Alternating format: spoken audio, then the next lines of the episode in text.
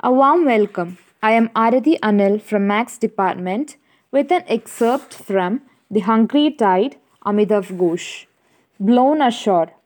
And so to Kumirmari, that day I heard for the first time of the events unfolding at Morichjhãpi.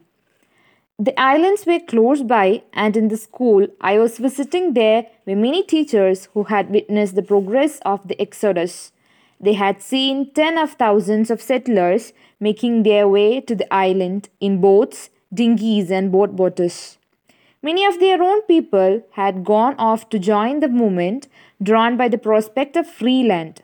But even as they marveled at refugees' boldness, there were those who predicted trouble. The island belonged to the forest, where department and the government would not allow the squatters to remain.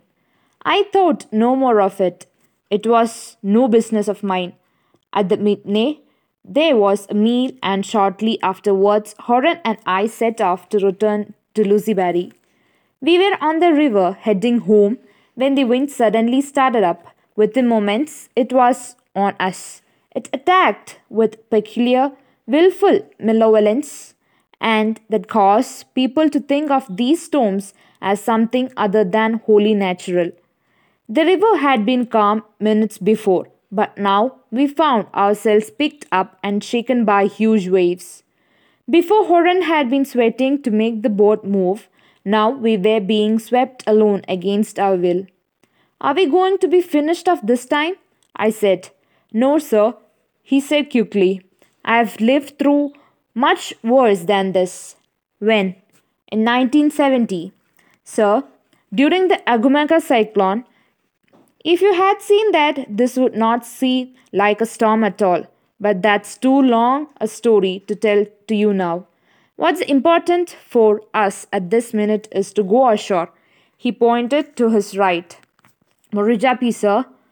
We can take shelter there until the storm subsides. There was nothing more to be said. With the wind behind us, we were driven quickly to the shore.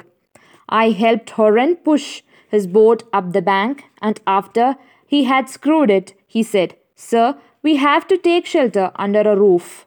But where can we go, Horen? Over there, sir, I see a dwelling.